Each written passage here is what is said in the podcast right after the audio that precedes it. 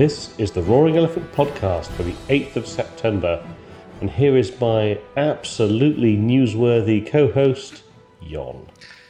Newsworthy. Hmm. I yeah, know the stock covers a multitude of sins, doesn't it? I didn't do it. Nobody saw me. Nobody can prove anything. Is that right? Hmm. okay. Well, on that slightly suspicious note, we are we are suspending our, our Kubernetes and containers and all things uh, saga for a, a news episode. There's some news, it's always good to talk about some news. So we thought we would uh, introduce a little, uh, little light hold on that, and instead talk to you about some tech news that we think is interesting. Yeah, I mean we've had three consecutive uh, container based episodes. It's something new we're trying to have a bit of a more episodical, longer storytelling. So please let us know if that's something you like or dislike. Be happy to oblige.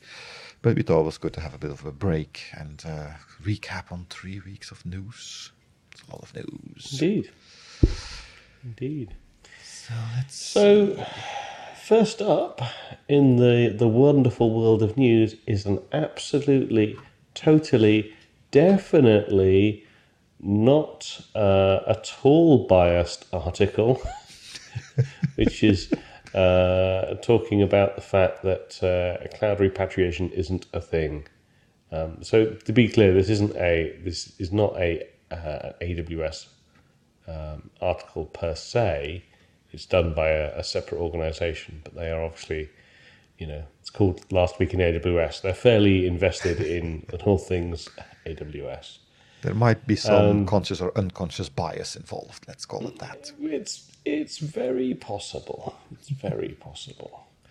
Um, so I suppose to to kind of get started, uh, cloud repatriation. The the idea behind it is, or the the term, what it means is organizations that have moved to cloud at some point in time, uh, moving back to their on prem or colo or other um, solutions or services. And uh, that's that's what the term means. And and this article is is basically suggesting that it's all garbage. Nobody's doing that. Uh, you know, no, it's it's it, it's it's all insanity. Don't don't believe uh, a thing you say. And you know, of course, they they talk about a few um, uh, sort of a few options uh, of of organisations that you know have have done that. Like so, Dropbox is one that they mention, and um, uh, Zynga is another one. And you know, Dropbox, obviously, they have a very specific um, use case. It's actually not AWS everything. Blah blah blah. Zynga they they sort of migrated from AWS back to on-prem, had a horrible experience, and then went back to AWS. So the the article is is framed around this. Oh, you know, it, it, nobody's doing it. The only people actually doing this are, you know, hardware vendors that want to sell you hardware and software vendors that want to sell you on-prem software and you know laggards that uh, that that are out of touch with reality. So like this I, this started an interesting conversation between Jon and myself because I think we're we're both calling like different levels of BS on this particular uh, article, but I mean, I've I've talked a bit about this, but Jon, what, what's what's your what's your view on cloud repatriation? Um, it it's a tough one. It's one to think about and write a big blog about and say nothing much at all, because I mean nobody can tell anybody what's best or bad for your organization. It always yeah. it depends, both in my professional life and my private life anytime somebody tells you this is good, this is bad, one thing is sure, they're lying because nothing is purely good or bad. and cloud, I mean, it has its advantages, but contrary to all of the, I think you prefer to call them snake oil, snake oil salesmen may say, it's not ideal. And for me personally, actually, the place where you should run your stuff should be pretty much maybe not in lockstep, but still growing or changing or maturing with the company organization product that you're building. And the flexibility of cloud can have a lot of positives at a certain maturity level of your company organization, which can become a deficit when you become bigger or smaller or globally distributed or not, integrations with other things, subsidiaries, whatever. And that's where you have to look at where your stuff should run. And considering nothing is perfect, the hybrid uh, solution is quite possibly the the, the, the worst bad, the, the least bad of all. I don't know. Again, even that depends on the situation there. But just to say that uh, cloud repatriation, which is a horrible term, I'd say, uh, yeah. is always bad, except if you're in this very specific niche uh, organization. I don't buy it. No. Uh, one of the things that you mentioned when we were talking about this before, before we even started recording is you you mentioned that like cloud is just a tool. It's just another tool in the toolbox. You know, on-prem is another tool. You can implement these things really well, or you can implement them really badly. You know, just because you have a a good experience on-prem and a bad experience on cloud, um, that doesn't necessarily mean that cloud wasn't the right fit for you.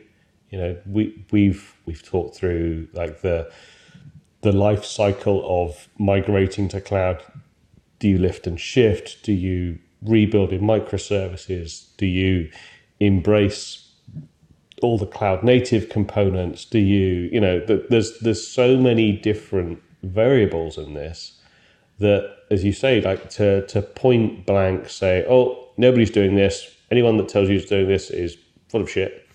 Um, then like that's that's just clearly not not re- not realistic and mm-hmm. you know it doesn't make any sense. So I think what this boils down to for me is, uh, unsurprisingly, don't let a, a, blog post or even a podcast um, tell you what's right for you. You know, do your own discovery. Um, look into it yourself. Like use these different data sources to inform, but like this is just because uh, a particular blog post says no one's doing this thing, that doesn't mean that it, you know, it, it, it doesn't mean anything for your particular use case. Use your own common sense. Yeah, and also what's right for you will change over time. Small companies yeah. have a different view than bigger and bigger and bigger companies, and I think it actually makes sense. The example he gave there for the um, Dropbox, it was a thing that at a certain point it became big enough that they were able to build their own cloud because basically Dropbox, even though they went out of public cloud, they're still very much running, I believe, a cloud based solution because they still have the benefit of having auto scaling happening, uh, follow the sun kind of stuff, and all that stuff because they are that big now. And at that point, where the article says they're repatriating out of cloud, it actually means repatriating out of public cloud. And that's again the yeah. differentiation between the the toolkit, the, the the tool, the utility, the the hammer, the nail. Well, sometimes need a hammer, sometimes need an electric saw, something like that, or chainsaw, because the size of the thing you're doing is changing. And if at a certain point you're big enough to buy your own bulldozers, then why would you still rent them? It's a whole, it's a whole capex opex uh, conf- uh, discussion as well of where is my money best spent. And at a certain scale yeah. is a very important decision factor here to decide if you should outsource or insource, if that's a word, uh, and yeah, decide on yeah. based on that what at that point in time, with the prospects that you probably are predicting to have some kind of business plan, hopefully, how that should uh, evolve, and that for me is yeah it, and it's also it's not just a obviously it's not just a scale thing. It's a it's a prioritization thing. It's a what do you want your people spending their time on thing. You know, you could be at very high scale, but you could decide it's just not worth your time and effort to um, you know to to go and spend yep. whatever it is um, in terms of human human capital on on getting that particular thing up and running. Or refactor to become more microservices cloud oriented. If you don't have the Yeah. knowledge or money to outsource that, don't go to a cloud. Now, I do want to. My f- finishing uh, thought about this one is that don't do this lightly. Don't just uh, change every 14 days from on premise to cloud because that's going to kill you. You're not going to have happy people. Don't do that. Always make sure you do a good yeah, business plan, investigation, project planning, things like that. Because eh, and try to whichever way you go always try to make it more than just a change of infrastructure try to add more loose coupling microservices are a good thing usually not always but make sure you also take that kind of stuff into account just to make sure that it's not just putting your problem somewhere else but trying to grow and adapt and adjust and improve uh, all along the way Yeah, indeed. So, with uh, with that one out of the way, next up is uh, I, I think the title is awesome. By the way, technology can't predict crime; it can only weaponize proximity to policing. weaponize proximity to policing Yeah, so we, we'll, we'll get there, but the the article is is really about a about the I guess the dangers or the either the dangers or the challenges, depending on your I guess your your uh, your view on this. But predictive policing is is increasingly being seen as something that is um, very dangerous. Uh, it's it's the it's the act of you know data driven direction of resources to specific areas because historically things have you know the data suggests that that's a high crime location and therefore that's where you should send your your you know your limited resources should be focused in those particular areas. Now there's a um, there's a so an interesting sort of switch around here. So Santa Cruz, this article is it sort of starts off talking about was the first uh, city in the US to actually start this um, this sort of technology in this program back in 2011. So like, this is not this is not something that's only been running for just a few years. This is something that's been around, you know, in various degrees of sophistication for quite some time but in so they, the program started in 2011 they actually banned they the, became the first city in the US to ban it in June 2020 so you know after 9 years of doing this they've realized that actually it's had a, a huge kind of negative impact on on their ability to to sort of keep people safe. And it it's on it's kind of I don't know, it's kind of strange because on the on the outset you would think, well, surely it just makes sense. Like if the data says that um, uh, I mean the example used in the article somewhere is um, you know crimes are committed in this alleyway on Thursdays, then surely you should send your you know your police resources you know to that alleyway and nearby alleyways every Thursday and and you know make sure that there's no crimes being committed. But there's there's a few sort of things that then start to happen. So one is you immediately like you're sending uh, law enforcement resources to a particular location. They immediately then start to think that you know suspiciously of anybody in that area that sort of um, you know is that person and you know are they the person that's about to commit that crime? And so have that very biased view from the outset because the data tells them that crimes are likely to happen at that point you know at that time. You then also have the fact that these algorithms are being driven by data. And as we always say like the best you can you can almost you can never have well maybe not never have too much data but you need to keep feeding um, these algorithms data. You need to keep adjusting the models. You need to keep uh, retraining the models. But if the data that you're feeding them is, you know, maybe they, they continually catch people on a Thursday in these uh, in, the, in these alleyways performing nefarious acts, it will continually reinforce that oh yeah that that alleyway that's the the crime den center of the entire city. And you'll continue to focus on that completely missing sort of everything else that's going on.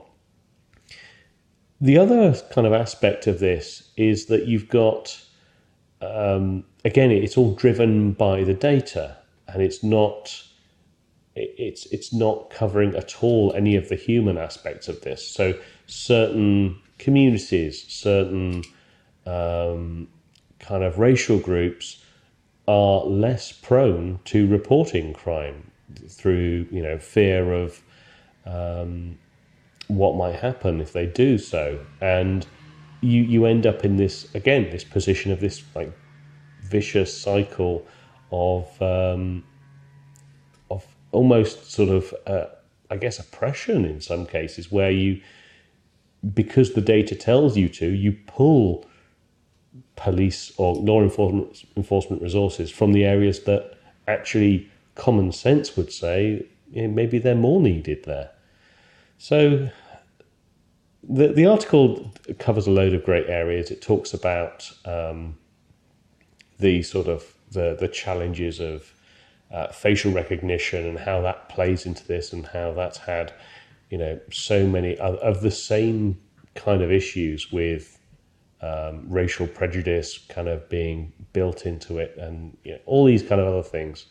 So it, it's sort of the the the core of this to me. I mean, it, this is a it's a terrible sort of situation, but to me, it's all it all goes down to the the core issue of if you don't understand the biases in your data, like take take all of this law enforcement, crime, everything else out of this, and just thinking about the core challenges. If you don't understand the biases in your data, then you're you're starting from a you know a, a fundamentally flawed position, and it will it will only get worse from there.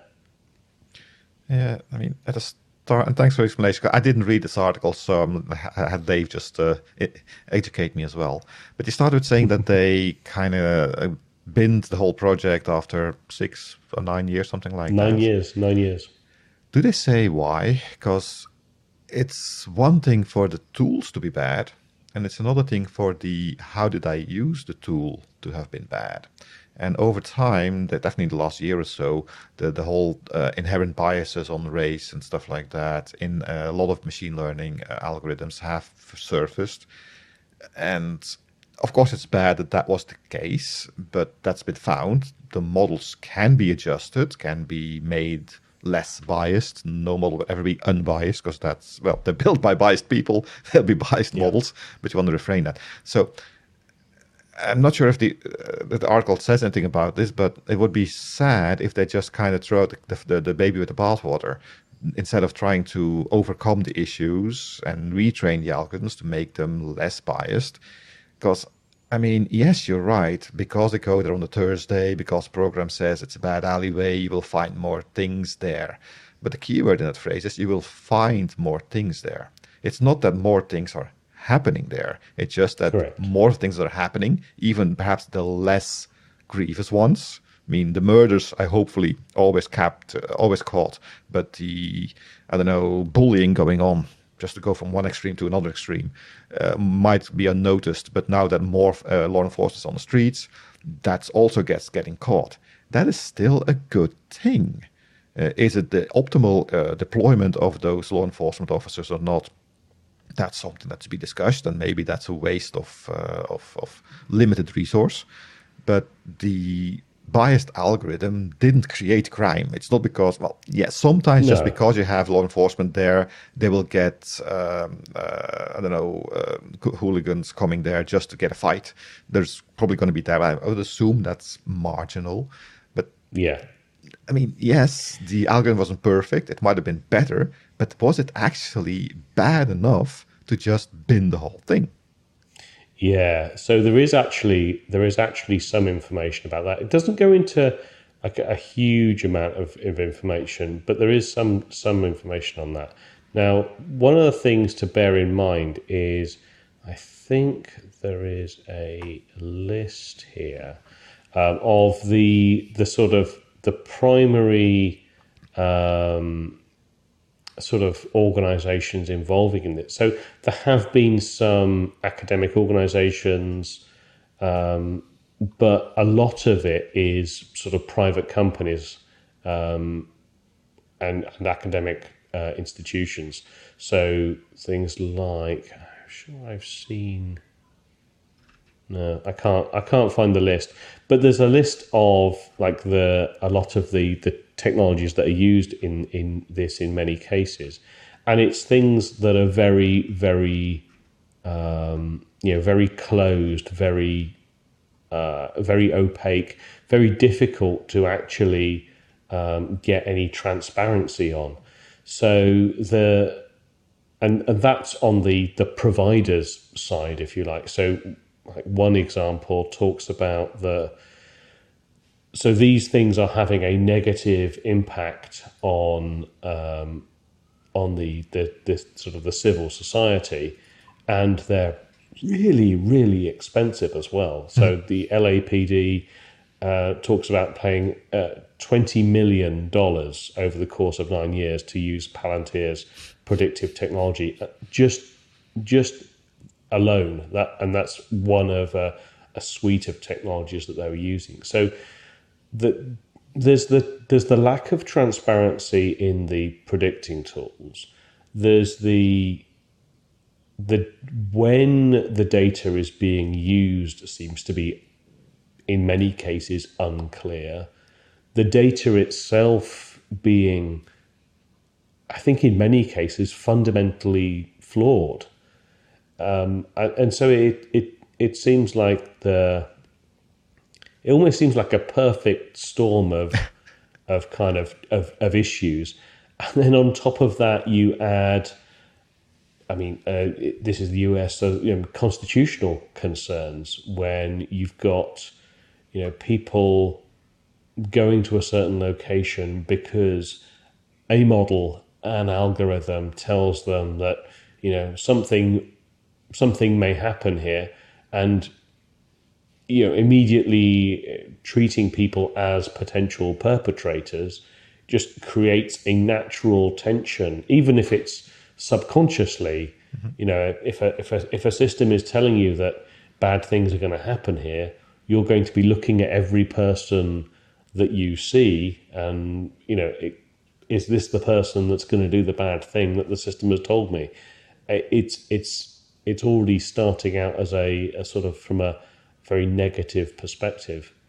Um, so it it's kind of it's it's an interesting article. There is actually a a Minority Report reference at the end of it. Uh, if you're if you're sort of interested in this sort of um, this side of things, I think it is a it's a it's a good article to actually go and read in depth because it is quite lengthy. But for me, like t- you can take all the law enforcement side out of it, and the core conversation, the core arguments here, all still hundred percent apply. Yeah, I'm kind of wondering here if the the reason is isn't that they started this a decade ago. I mean, ten years ago, this was in infancy. I mean, neural networks, TensorFlow hadn't even been no. heard of. I mean, neural networks, no, yes, but the hmm? I, I don't I don't think so. I like Palantir is a cutting edge organization. Like their their their tech does not stand still. Like this is not a I kind agree. of but they started ten years ago. That, yeah, but they, it will be always evolving. Like they won't have just rolled this out. No, no, no. They won't have I rolled agree. this out 10 years ago and never touched it. I agree that, but uh, Palantir is a closed source environment, right? We talked about True. the big stuff. And most of yeah. the advancements in AI neural networks have been in the open source environment. And uh, I don't know Palantir myself. I'm sure Palantir would disagree, but okay. Exact, exactly, exactly. so they'll disagree, and they'll be less likely to incorporate to show weakness at that point. So I think uh, I would yeah, I think I would expect that if something would start today and then you look next 10 years, there would be a different. I don't know. We we can't. There's no crystal ball, of course, but uh, Yeah, yeah. oh well. Who knew AI isn't the super cop we wanted it to be? No, unfortunately not. And we still don't have those really, really cool displays either, but never mind. anyway, moving on, moving on. Yep, And last one for today. Uh, yeah, we'll just uh, talk briefly about this and then then wrap it up. But I I saw this and I thought this is really, really cool. But my um, my enthusiasm for these kinds of of technologies is always really heavily tempered. And so, like, we can talk about Telltale and all of the amazing application monitoring, you know, goodness that it has, um, you know, lots of different data sources and, and how it does an intelligent way of, of kind of monitoring and alerting and coming up with a metric for application health and incident management and deployment monitoring. And oh, it's all so wonderful. But to me, this is an example of um, yet another tool developed by, you know, definitely one of the luminary technology organizations, you know, in in this sort of microservices cloud native space, like Netflix. You can guarantee, like, if you go to one of their presentations at a major conference, like, it'll be cool, it'll be interesting. They'll be doing amazing stuff. They'll be doing it at a scale that blows your socks, your top, your shirt, your eyes out of your head, and and it'll it'll look amazing. But these these things are always um, like they're released and they're very they're very tailored to Netflix and their particular environment, their particular ecosystem, their tooling, their integrations, and I know they do some effort to uh, when they open source these or when they sort of um, release them to the world, they they go through the the effort of of sort of doing some modifications to them, but realistically, most of this effort is about re- removing stuff from um, from the the application or from the project that is you know sensitive to Netflix. It's they they don't they don't spend time and effort in you know creating something that is open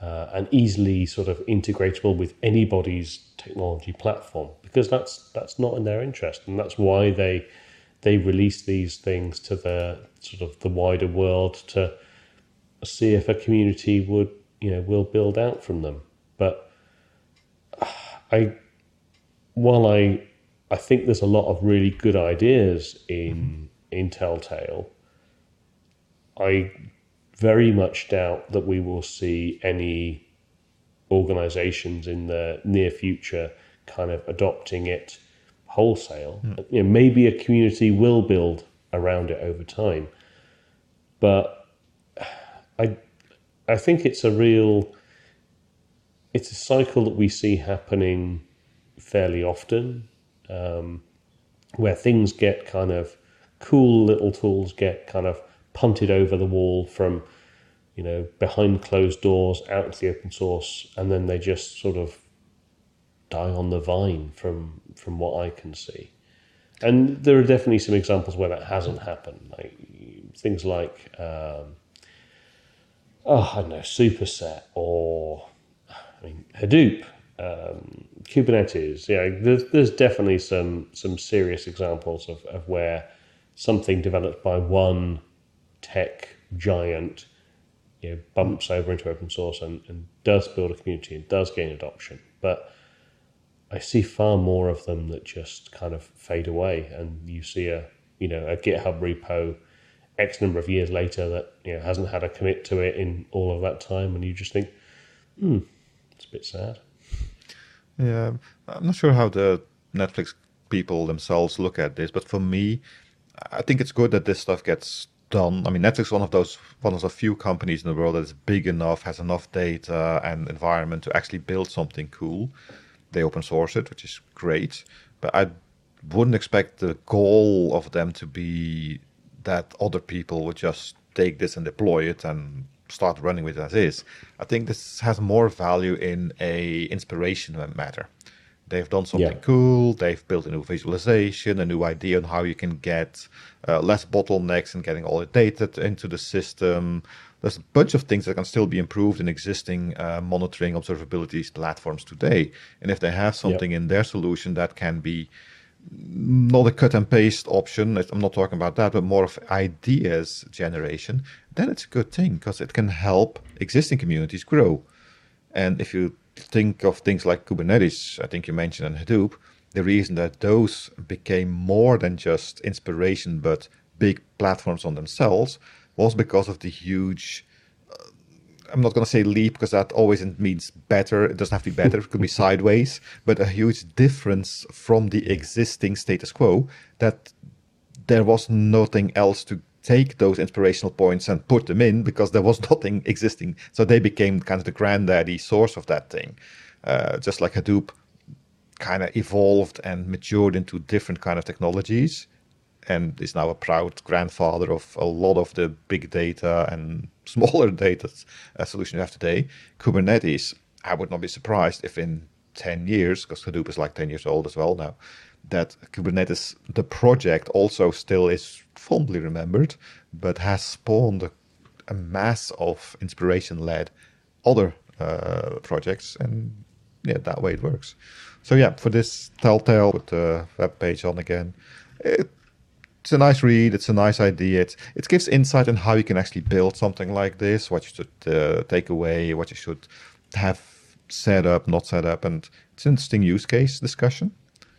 I don't think at the moment it has the community to just be a uh, redistributable tool that you could just deploy in your own environment. I think.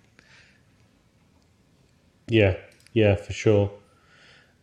The I suppose the the final piece you, you mentioned the the motivation here. If you just uh, if you scroll right down to the very very bottom of the article where the, the Telltale article is, um, the Telltale sorry logo is, um, that final kind of paragraph there, I think, is probably a good chunk of the motivation of doing this. You're right, it's inspirational, but it's also, if you're passionate about observability, then come talk to us. you know, it, there's it's a decent chunk of. No. It, yeah, there's a decent chunk of recruiting pitch, and like, absolutely, like, why, why would you not? Why would you not do that? I mean, if that's the the adware attached to a, a, decent article like this, I'll take it any day above a commercial for some kind of insurance or something. I mean, yeah. And, and I think I actually may need to take back some of what I've said. Oh boy. Oh because um, I was fairly certain that they had actually released this as open source. But yes, it you said so. You told me so. I know, but it doesn't actually have, or at least not yet.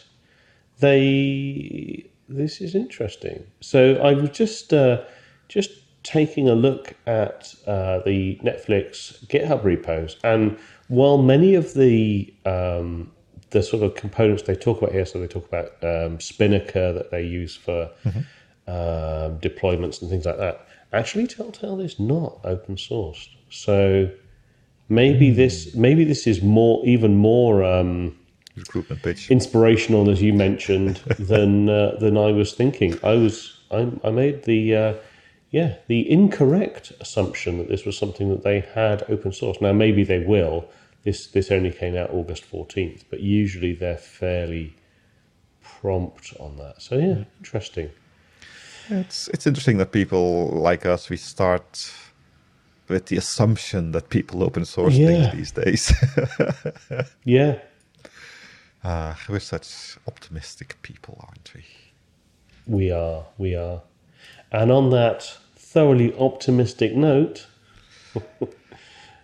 It's my turn to say goodbye. So unless you have anything else to add, Nothing else from me. then that's all the time you have for news today. You can support the podcast. You can become to Patreon. Can, every contribution helps. We thank our patrons every episode, or if we forget sometime, then we'll do it twice. We're on YouTube. you can like, subscribe, hit the notification bell, do YouTube stuff. We have a website at www.roaringelf.org where you can find a link to the Patreon page and more information about the podcast. And you can follow us on Twitter using the at Roaring Elephant tag.